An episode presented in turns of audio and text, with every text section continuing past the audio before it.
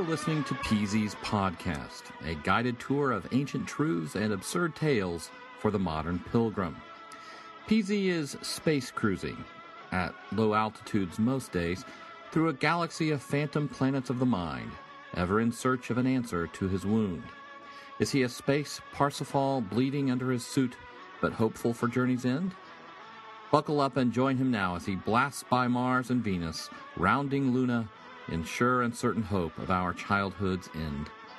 You can reach PZ while he is on this quest at PZ's podcast at gmail.com. Now, here's PZ.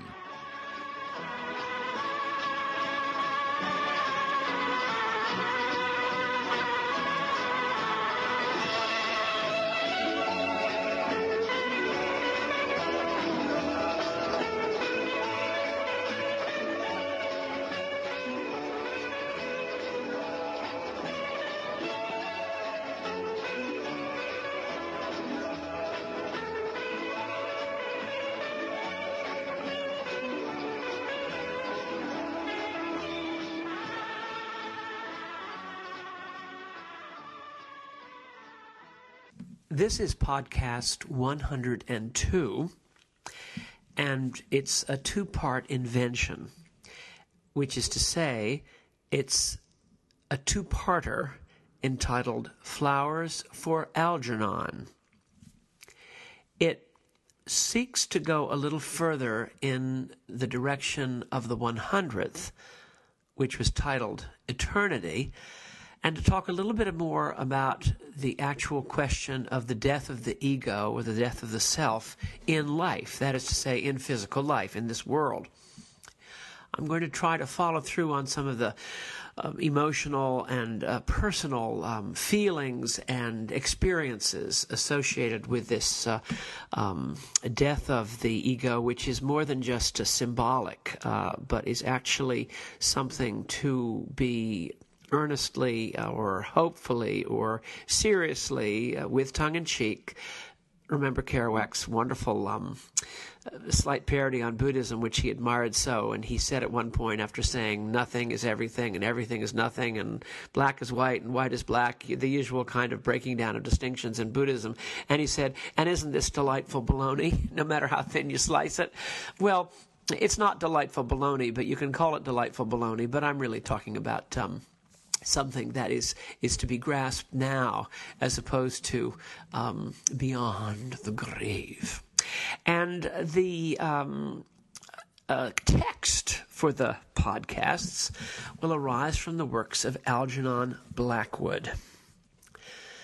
Algernon Blackwood, uh, certainly a personal fave of PZ for decades and decades, since really earliest childhood, is now an author I uh, value more than ever for all his unusual and you might say overly prolific output, Algernon Blackwood is someone I value. And in podcast 102, Flowers for Algernon 1, I'm going to talk a little bit about him and his life and especially about his relationship to Christianity, which is extremely interesting and very apposite and really um, quite. Uh, quite remarkable in a sort of Philip Larkin, but not Philip Larkin manner. Something very important going on here. And then in Flowers for Algernon 2, I'll talk about the very positive views that Blackwood seemed to receive at the height of his maturity of thinking. He lived a long time, and he had a kind of remaking in the 40s after World War II. And I'm going to talk a little bit about two stories from 1911 and 1914. One entitled The Centaur, which is a novella, really a novel, and one entitled A Descent into Egypt, which is an astonishing short story. Uh, this is all in service of freeing and emancipating and uh, coming into a less attached and yet ultimately um, more loving persona and temperamental attitude, you might say. And uh, the text for the sermon is from Algernon Blackwood. Well, if you read books about supernatural fiction, what is today sometimes called the weird tale, used to be called ghost stories, but that's a broader denomination of this. What is called the weird tale, or stories of supernatural horror impinging on the human world and creating both a frisson and a fascinating kind of paradigm or mythology. the three names that come to you from the early uh, 20th century right through to mid century are H.P. Lovecraft, Arthur Machen and Algernon Blackwood. And this is very interesting to me. I'm, I'm really very interested in this material, and I hope I can convey to you a little bit of the interest. The most famous of these, uh, several of whose stories have been made into movies, and right up to this very moment, um, H.P. or Howard P. Lovecraft is not the one I'm interested in. I find a, a deep um, um, in the negative sense of the word, nihilistic uh, sense in a number of his um, great stories. Um, the Mountains of Madness is a masterpiece, and there are many others, and this is a whole other podcast. But I find there's a darkness uh, and a hopelessness, or a despair, or a lack of a lack of love of of of of of, of, of us, of of the human race and all its suffering in his stories. I was once interviewed for a job in his house in Providence, Rhode Island, the actual house in which Howard P. Lovecraft um, wrote many of his stories, most of his stories. He's a very odd duck, and there's a lot to be said about Lovecraft, but I was actually interviewed for a job, and I should have. I knew it. I knew about the house, and the people who owned the house and who were interviewing me were either uninterested or really almost contemptuous of the um, sort of glitz surrounding this uh, now very famous person, but at that time not so famous. And um, I brought it up, and it was not uh, happily received by the owner of the house. And I just shouldn't have had the interview there, to be honest with you. But I didn't have the guts at that point to say, couldn't we have this at a hotel? Or, you know, I'm a little weird, but that wouldn't do. And needless to say, I didn't get the job big time. Um, Howard Lovecraft uh, spoke, however, in his book on supernatural fiction and literature by Dover Paperback. It's a very good book. Lovecraft spoke about the. Uh, sort of three people who had had a tremendous influence on him. Um, one was a man named Lord Dunsany, whose uh, work is highly regarded by amateurs of the um, of the genre. I find I cannot get into it. I've tried for years to understand Lord Dunsany, and I just can't uh, get into it. I leave you to do that. But the two that he did mention uh, were always of interest to me, partly because of their religion. Were Arthur Machen M as in man, A C H E N, like Gresham Machen, the theologian, and uh, Algernon Blackwood. And these two authors. Let me tell you about them.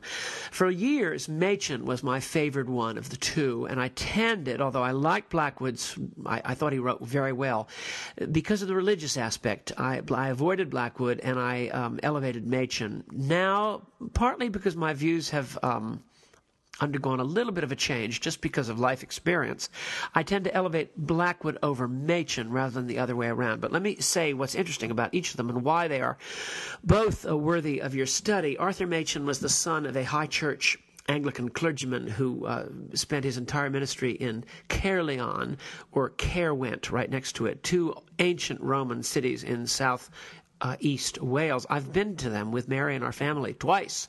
We've been to Machen country and uh, in southeast Wales. And Machen was a devout Christian all his life and a high church one and of character. He, uh, just see a photograph of him, he was an absolute character and he was a brilliant writer. His most famous stories are uh, The Great God Pan and The White People although he also wrote an apocalyptic novel of World War I, which is fabulous about the animals uh, rising up in arms against uh, humanity in England. It's entitled The Terror because the terror, because they have been, uh, the animals have been suddenly tainted by the hatred existing in humanity through World War I. And on the home front, the animals rise up. All animals rise up uh, and murder people. It's an extraordinary story and rather touching and rather powerful pacifist tale called The Terror. And he wrote a whole bunch of other uh, ones, The Three Impostors, and there are many. He wrote a great deal. But the two stories that are most uh, famous are stories of the occult and the uh, the the the invasion into the regular human world of deep, dark, and truly demonic, devilish forces. Uh, they take the form of a kind of eternally changing, a seductive woman who is actually the bearer of a demonic force um, in a there's a sexual undertone that is striking and very deeply troubling when you find finally figure out what it is. But this was a Victorian man who never stated what he actually meant, although it's definitely the, the backstory. And the great god Pan. But in his stories, good always triumphs over evil, rightly so, I'm delighted to say. And uh, it's usually a kind of good associated with good, capital G. And uh, another very great story, the second one is called The White people, and it's about um, a, a, little girl, and in her own little kind of uh, language of sort of eight years old, or even more like six years old, she describes um, a dreadful invasion of a devilish demonic figure in Wales uh, that her uh, nanny, uh, her governess, introduces her to, and there's a very strong sexual undercurrent, and um, of uh, all expressed in this kind of childlike language that almost has a code all of its own. And when you finally realize what happens, and believe it or not, the ancient Romans come into it, who Machen was interested in. It's one of the most horrifying, uh, subtle uh, tales ever read, and it will never date. It will always be horrifying and subtle, and it's called The White People strange title. Finally, uh, Machen, being a devout Christian, wrote a story which you've got to read, especially those of you who are interested in Episcopalian things and churchmanship matters, called The Great Return, in which the Holy Grail is mystically returned in a kind of caravan of pink and uh, scarlet light, a kind of epiphany of returning of the Holy Grail to. Um, the western coast of Wales. And the vision of the Holy Grail, and it is in fact the Holy Grail of Christ. The vision is vouchsafed uh, to an evangelical low church rector. And um, there's an extraordinary scene in which the low church evangelical Simeonite rector um, defends uh, the epiphany and vision he's had, yet without giving up his low churchmanship. Machen was trying to show here that the, the great, the greatest truths of religion cut across all uh, denominations or all schools of thought. And so when the uh, low church, emphatically low church clergyman describes his vision of the um, Holy Grail, and then it is followed by the reception of the Holy Grail by a, a Methodist, uh, and even further to the left, in churchmanship wise, conventicle of dissenting Christians, nonconformist sort of primitive Methodist primitive Baptist uh, lay people, very unlettered people in a chapel in Western Wales who actually receive the Grail and worship it, and yet remain just as Pentecostal and dissenting and Silas Marnerish as could be imagined. Well, that story, if you're interested in churchmanship issues in the 19th century, that'll curl your hair, and it's very touching. It's a very faith affirming story. But what I found about Machen, um, there is a very strong dualism in it, which is something really to think about. And uh, he writes extremely evocatively and vividly, and also he uh, carries these um, subtle pictures of demonic um, intercourse in human relationships. But without ever actually stating it, he summons up images which do in fact benefit from their being uh, elliptical. Now, Blackwood was writing a little bit later. And let me tell you about Algernon Blackwood. And then I'm going to talk to you a little bit about his religion and one story he wrote. And I'll try to finish this in 30 minutes, which is the new way. I, I like to do this in 30 minutes if possible. And incidentally, if you think about it, go on the Mockingbird blog for today, which I believe is the uh, Tuesday, the 24th of April, 2012. And under the blurbs on podcast 101 and 100, at the very bottom of the blurbs in that little piece on the Mockingbird blog, which you know what it is, www.mbird.com, go on it. And at the very bottom, um, the uh, editors at Mockingbird have put on the address that I gave a week ago in New York City at the Mockingbird conference on sort of the history, um, the hopes, and the future of PZ's podcast. It's a short little kind of um, summary of what the podcast is attempting tempting to think about. And uh, that is uh, is on a recording on the Mockingbird blog for today, the 24th. Now, uh, Algernon Blackwood is a fascinating character, and uh, uh, his religion is the most interesting part of it to me, and hopefully, possibly to you, and certainly in relation to his work. He was born in 1869 and died in 1951. And incidentally, his house in London was uh, uh, completely destroyed by a German bomb during the Blitz. It's one of these situations where he got out, and the house was completely destroyed by a direct hit and all his papers and all his things and all his life went up in flames in a night during the Great Blitz on London, and he survived it. And he then later became a well known figure because he would read sort of ghost stories to children and very often just regular children's stories. He had come out of a, a, highly educated upper middle class professional background, and I think his mother may have been a titled person in England, and his uh, accent was, he was dear. Matter of fact, um, the Starlight Express, the musical, is based on a book that Algernon Blackwood wrote because he loved children. And, uh, he became sort of a figure for children before he died in 1951. But in the early years, he um, grew up in London, and uh, uh, I'll tell you why he left. He, he left England and went to Canada and went to the far west and went uh, all over America and was in um, New York City for a time and was a reporter for the New York Times. And like a lot of these writers who later find their calling, he kind of he was a real nonconformist and he went from one thing to another. He was also interested always in the occult. We'll find out why. And he is supposedly to have been connected with Aleister Crowley, the famous occultist, English occultist, who um, Curse of the Demon, Night of the Demon was about that wonderful movie from the 50s. And uh, he was interested in occult matters, and yet he uh, produced a body of fiction which is highly optimistic ultimately very positive, and he did not remain in any sense in a satanic cult. Nothing of that. Uh, it is, in fact, quite the opposite. He became what we might today say is a Christian oriented theosophist, but these words have nothing to do with it because he changed all the time, and he, he, uh, his great works uh, uh cannot really be categorized, but I'll explain them in a minute. He came back to England and began to write in London, and he produced an astonishing once he sort of got himself together in his sort of uh, oh, let's say his 30s and 40s, he began to turn out a tremendous number of stories with supernatural and fantastic themes, including some that are uh, fantastic without being supernatural. We would call them uh, fantasy. And he wrote until the day he died and wrote some wonderful things. He wrote so many short stories that he could never remember how many he'd written. And most of the later anthologies you'll find of his work are collections of stories that were written 20 and 30 years before. but he produced a number of very famous stories. His most famous story uh, that is now sort of kind of boring because it's been anthologized so much, and it's it, it is in fact a little boring. It's called The Willows, and I could talk about that, but I won't. He produced a series of stories about a kind of occult, and don't misunderstand the word. What I mean is kind of a supernaturalist detective who's sort of sensitive to issues of of negativity in the vibes, whether it's devilish and it sometimes is demon worship, like, you know, Manly Wade Wellman, a, a, a, very positive view, always trying to heal and to help and to cure of people who were surrounded by these terrible demonic forces. And he produced in 1908 a series of stories about a, a let's call him a supernaturalist detective named John Silence. And these are now been published in Dover. You can get them all. They're outstanding.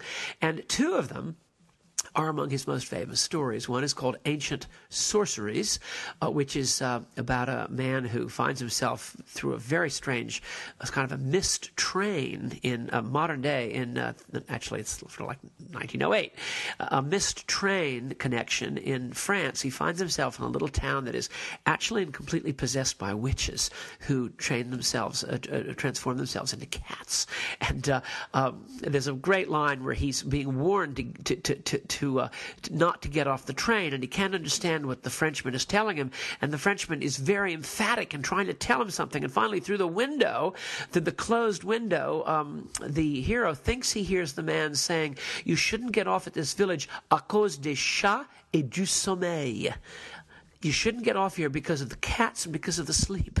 Well, that's that produces that that's for sure.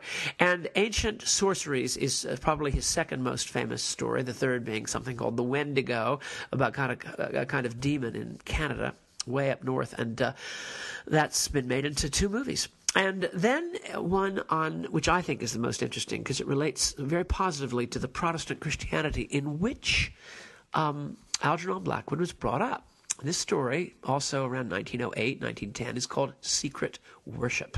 And it's about a young man who, like Blackwood historically, is sent to a um, Moravian school a boarding school in the Black Forest, a Moravian boarding school.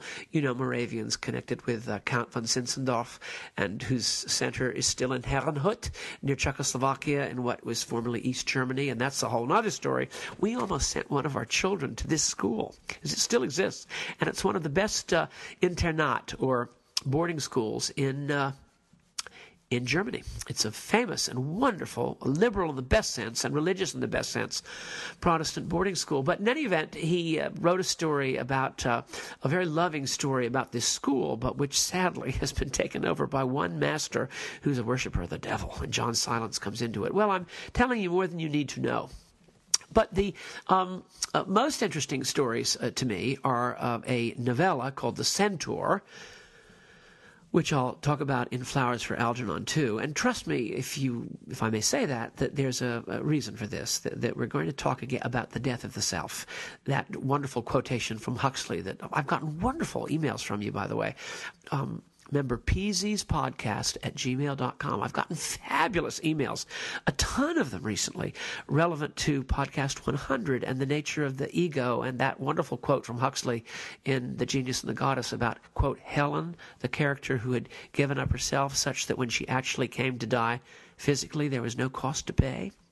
Well, um, this is absolutely what Algernon Blackwood is talking about in his greatest stories, which appear in a book called Incredible Adventures from 1914 and also in The Centaur, 1911. I have the extraordinary good um, fortune of holding in my hand a copy of Incredible Adventures because a wonderful man named John Harris Harper, a clergyman, um, knowing that I like this material, bought for me from Jim Reed's books in Birmingham an original copy of the book Incredible Adventures, where um, the craftsmanship and the depth and the real ability to create a horrifying atmosphere that Algernon Blackwood was the master of comes to its finest hour. And we'll talk about the centaur and a descent into Egypt, which is from Incredible Adventures. Now, I'd like to talk a little bit about um, the reason for Algernon Blackwood's interest and why he came to something that is really quite remarkable you have to understand, uh, if I may say, that Algernon Blackwood was brought up as a Sandemanian. That's let, let me say what Sandemanianism is. Sandemanianism is not as bad as people who are secular and who are anti-Christian and who tend to be interested in this kind of material understand. They don't. They don't because they've not experienced it themselves. They they they misunderstand the character of Sandemanianism. Sandemanianism uh, was a little bit like Plymouth Brethrenism, although they would say not. But in fact, in effect, it was like Brethrenism.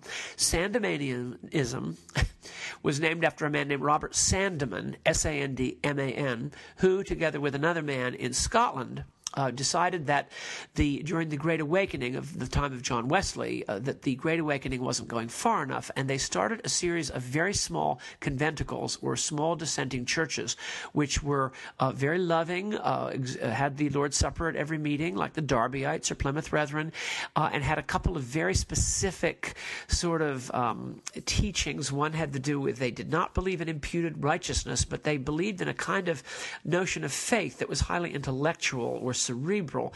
I won't go into it except to say that they were a small, um, very specific brethren-esque uh, group of, of people who uh, went right back to early New Testament Christianity, as has always been the attempt, and became um, quite strong among people who didn't want to go whole hog Calvinist, but were not were uncomfortable with sort of the rah rah of what they would have uh, uh, seen with John Wesley. And Sandemanianism actually was born in a correspondence between one of Wesley's greatest followers named Hervey and uh, Sandeman. And they were often called the Glassites. Now, why do I say all that? Because um, young Algernon, hang on just one second. One of the most fun things about uh, PZ's podcast, I absolutely love it, is the when the phone rings. Um, between that and the garage door and other things, this is this is natural. I'm living here in a real situation, um, but. Um, the uh, Sandemanians were all they were were a, a very um, conservative, or you could say very radical. You could say they were really very left wing version of. Uh, of the small group in Christianity, and Blackwood was uh, brought up in it. His father was a very committed Sandemanian.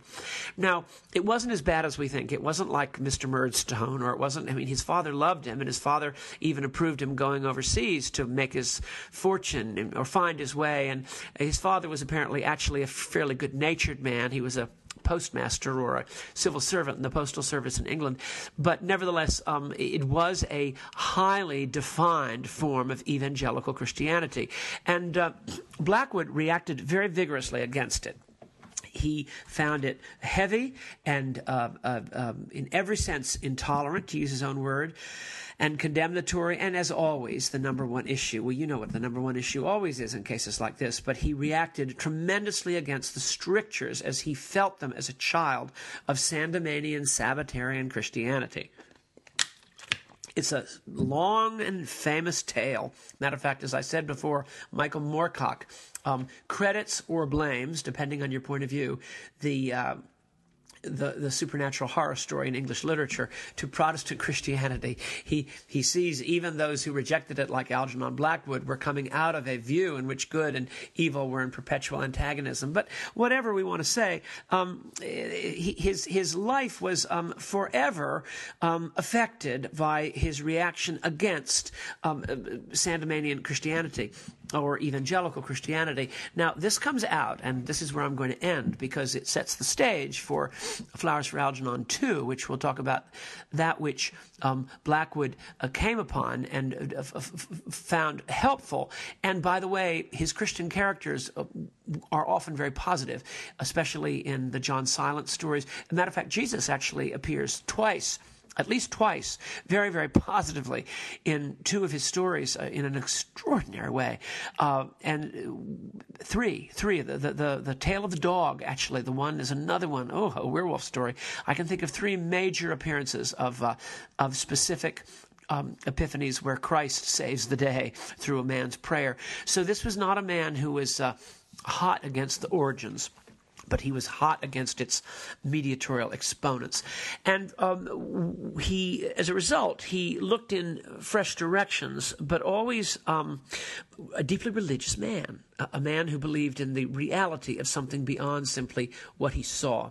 And the story where this is most clearly stated, and it's really something that, that I think is very interesting, is a story called The Damned. And the, the premise of the story, The Damned, uh, from In- Incredible Adventures 1914, is that there is a house which has been inhabited by highly um, uh, opinionated religious people who are by nature uh, extremely contemptuous of all others, and they've created a spirit of, of, of uh, we would call it intolerance, which is so uh, deeply ingrained in the actual house itself that uh, that there are uh, generations of people locked in the house, you might say, seeking a salvation that was not enough for them.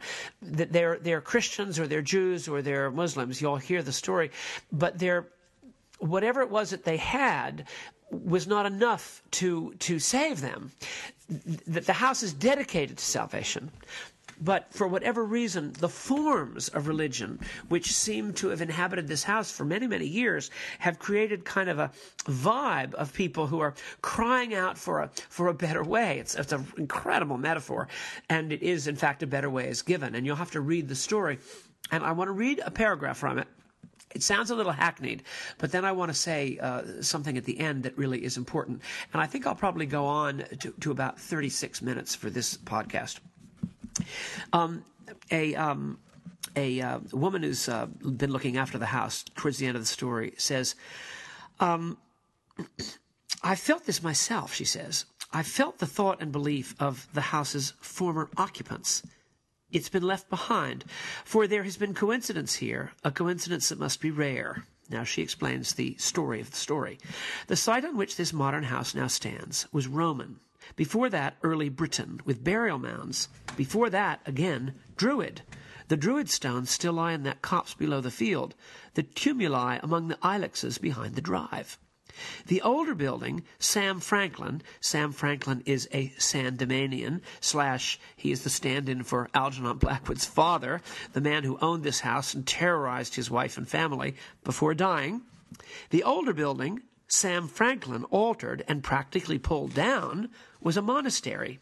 He changed the chapel into a meeting hall, which is now the music room.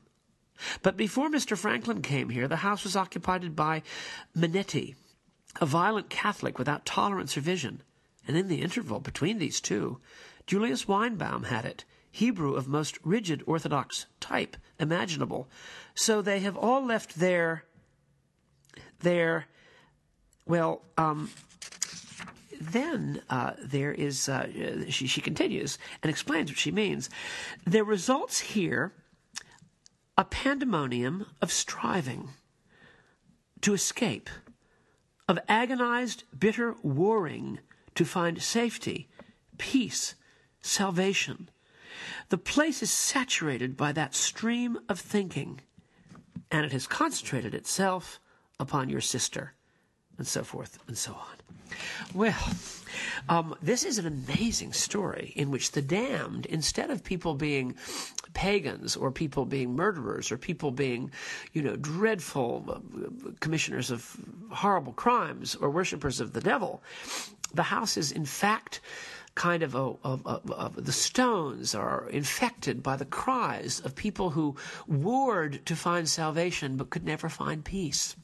And uh, uh, this is very interesting. I was um, recently here. I uh, I was recently um, um, down south, and I was uh, staying uh, with uh, in a place that is sort of saturated by this atmosphere, but in a different kind of format, and um, saturated forever. And hang on, just one second. Classic. I think they were calling about a timeshare maintenance. Oh, good heavens. Well, um, what has happened is that the um, uh, I was staying in a place and I was immediately struck by the sort of uh, kind of um, d- dead feeling of it. I, I, I, have a long connection with this particular place and with these people. And it's no no place anybody would know who's listening to this. It was an entirely fortuitous situation, but uh, I was struck by the feeling of death that was in the place. I, there were some old books that I recognized, including some of my own, and uh, there was a lot of uh, stuff reminiscent of of some piety in days gone by.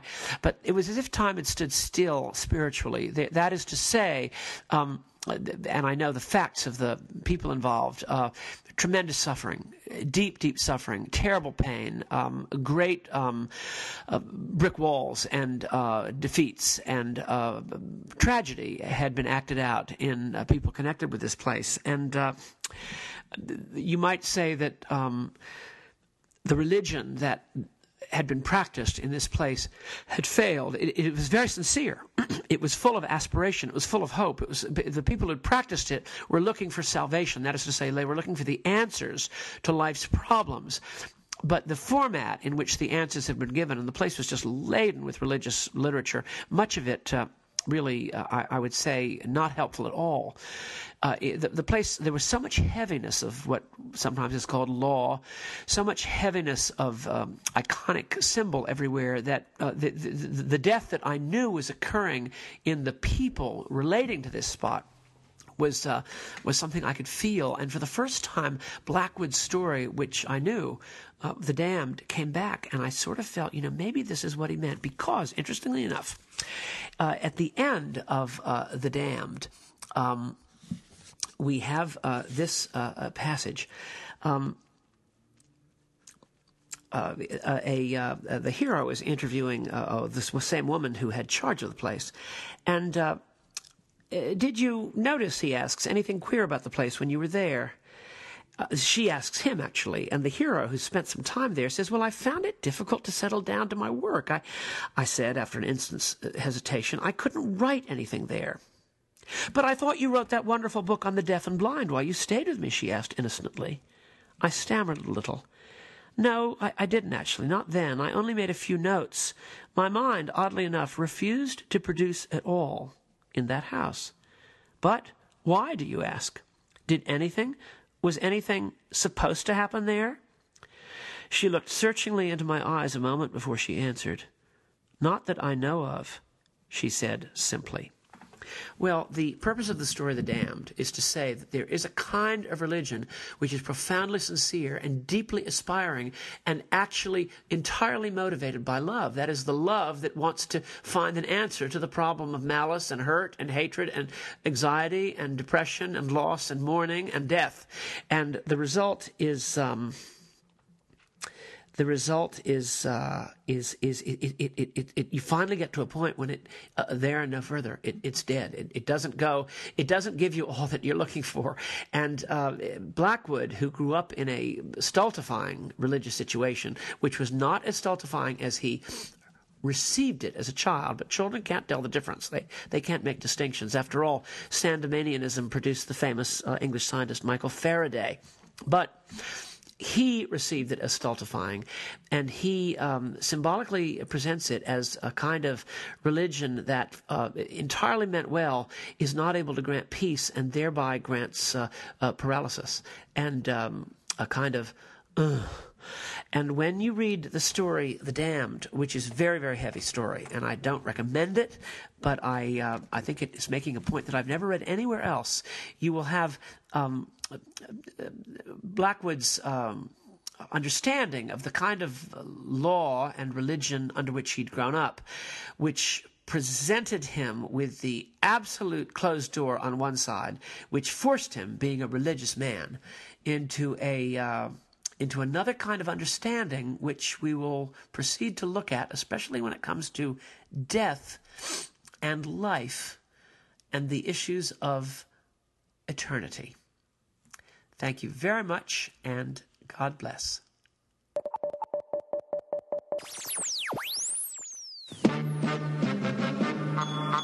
I wish I was a spaceman, the fastest guy alive. I'd fly you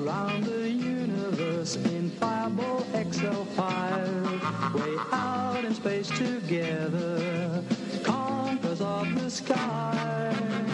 My heart would be a fireball, a fireball. Every time I gazed into your starry eyes, we'd take the path to Jupiter, and maybe very soon we'd cruise along and land upon the moon. To a wonderland of stardust, we'll zoom our way to Mars. My heart would be a fireball.